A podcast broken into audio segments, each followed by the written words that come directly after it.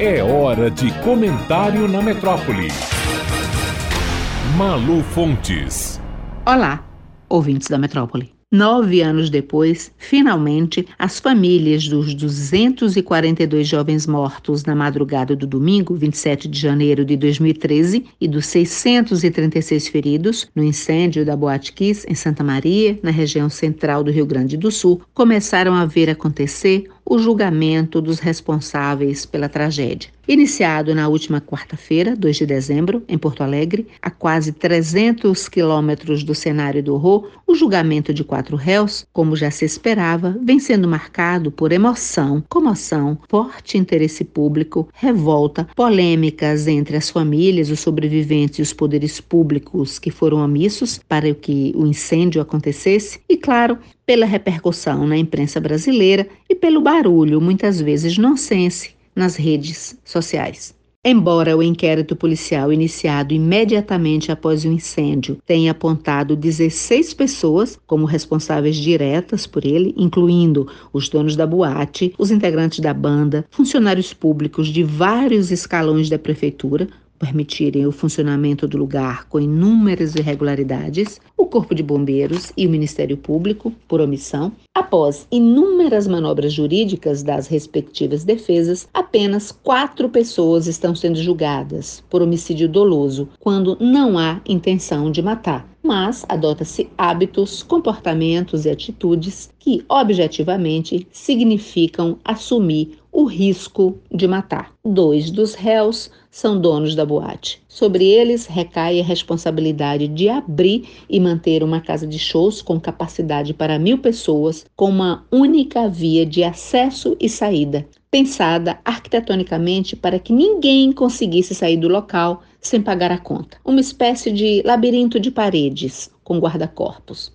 Não havia janelas, não havia nenhuma saída de emergência, todo o teto era revestido acusticamente de espuma, totalmente inflamável, e os extintores eram insuficientes e muitos deles estavam vencidos. Os outros dois réus são o vocalista da banda, Gorizada Fandangueira, que foi quem soltou o rojão de artifício que atingiu o teto, queimou a espuma e o resto a gente já sabe. O outro, o nome da banda, era o produtor, o responsável por comprar o rojão, mesmo sabendo que o artefato produzia fogo de verdade e mesmo tendo sido advertido pelo vendedor da loja de que havia um produto específico para produzir efeitos de fogos de artifício em ambientes fechados e inflamáveis, provocando o que se chama de fogo frio, ou seja, um fogo que não queima. Por que então o produtor não comprou o rojão de fogo frio? A resposta é ofensiva, tratando-se do risco assumido de machucar pessoas. Não comprou porque o fogo frio custava sete vezes mais caro. E ainda havia a opção de economizar tudo e não usar rojão nenhum. Mas não.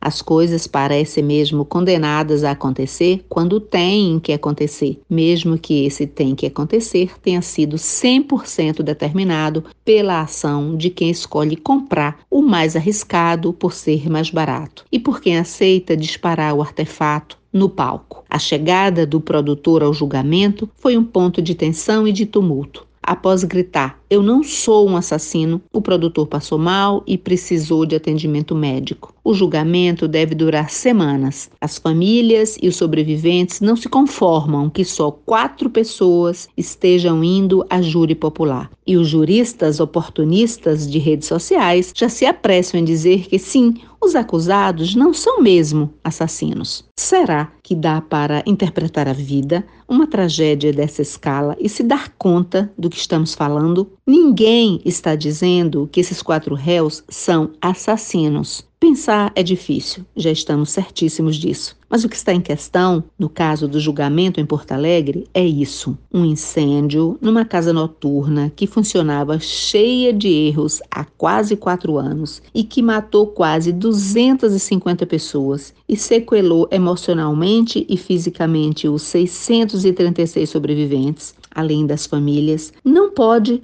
permanecer juridicamente quase 10 anos depois sem responsabilizar ninguém. É sobre isso. Mas na toada que a coisa vai, na boca de alguns, não demora e vão culpar os mortos. Malu Fontes, jornalista, para a Rádio Metrópole.